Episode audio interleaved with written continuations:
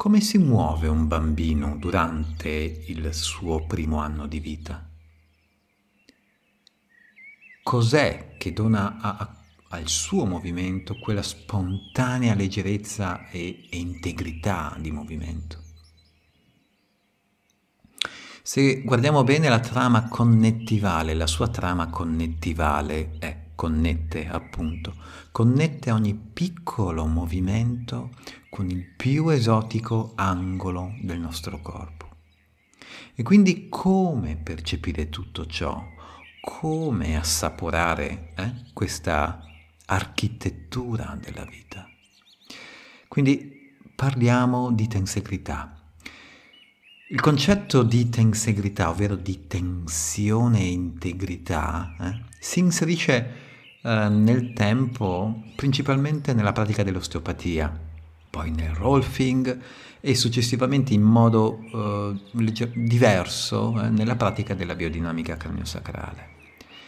Inizialmente l'approccio era eh, prettamente meccanicistico, poi successivamente attraverso studi, ricerche, si è ammorbidito verso un approccio eh, più olistico, più morbido e questo è quello che più interessa a noi.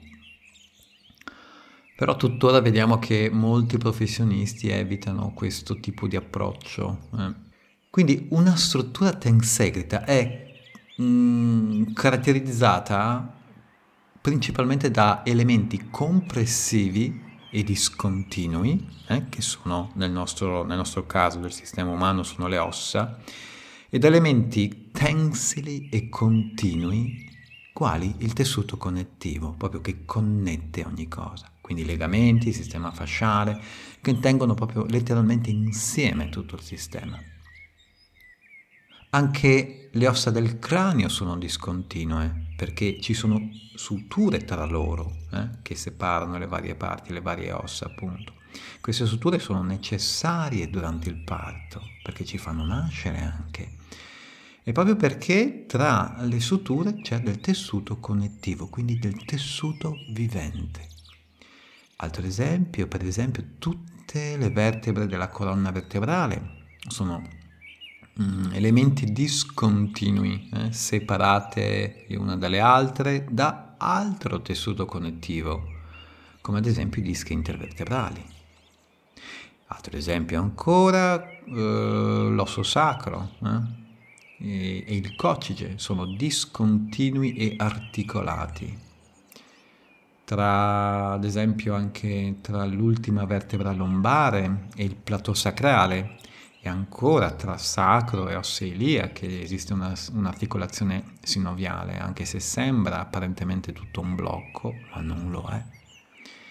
Possiamo quindi dire che, nonostante le apparenze, l'osso sacro galleggia tra le articolazioni. Galleggia. Quindi si parla non più di mobilità dei tessuti o di, delle membrane, ma di tensione reciproca delle, mendia, delle membrane, tensione integrale, eh, reciproca delle membrane. Questo nelle terapie rivolte alla persona è un modello che si sta sempre più applicando eh? Perché? Perché è un modello conveniente, è conveniente. Quindi abbiamo detto che questi elementi discontinui, le ossa, letteralmente, essendo discontinui, galleggiano letteralmente dentro a un mare di tessuto connettivo, dentro quindi a questo elemento continuo. L'importanza che si era data alle ossa nel passato adesso si sta sempre più spostando verso l'elemento morbido, verso l'elemento uh, che è il tessuto connettivo appunto. E l'insieme dei due genera una continuità tensile, eh? un qualcosa di continuo, in continuo eh, assestamento, eh? al fine di garantire e mantenere una forma che nel tempo cambia e che sempre più è rivolta a rispondere a un'evoluzione, a un miglioramento. E quindi abbiamo la possibilità di interagire con questa visione della tensegrità, abbiamo la possibilità di interagire con una visione non solo macro, ma anche micro. Quindi non solo eh, quindi sistema tensegrito, sistema umano tensegrito, ma anche la cellula, se guardiamo bene, è una struttura tensegrita.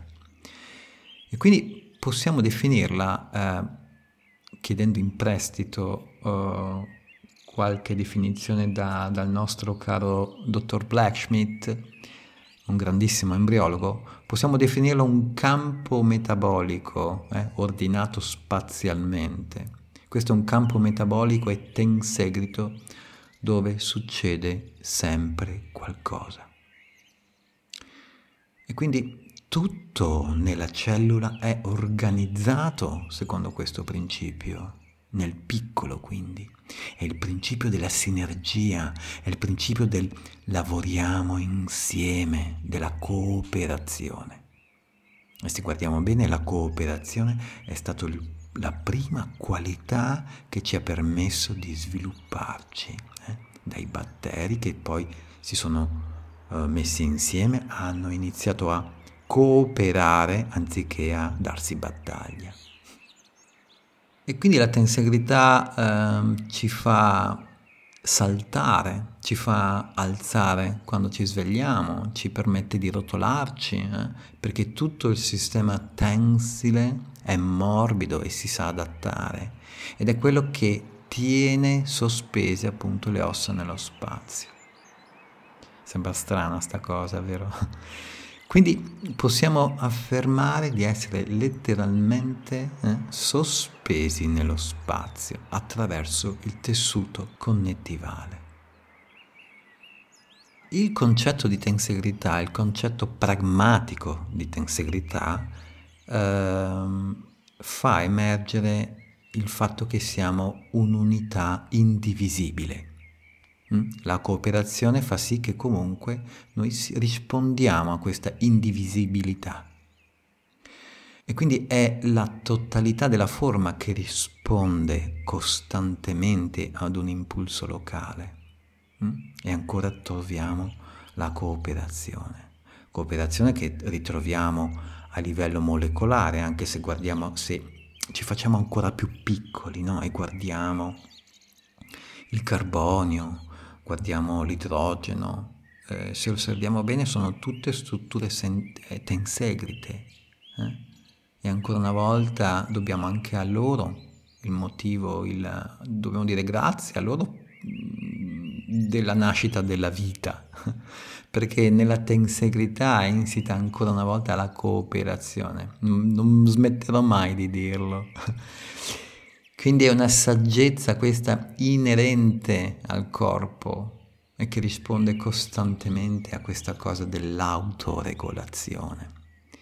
E quindi è vita che si autodefinisce al meglio attraverso questo modello tensegrito. E questo è bellissimo. Quindi ogni cosa, ogni essere, usa il principio della tensegrità. Ogni cosa che appare usa il principio della tensegrità. E quindi il minimo sforzo per il massimo rendimento. E anche questo è un meraviglioso strumento usato in biodinamica craniosacrale.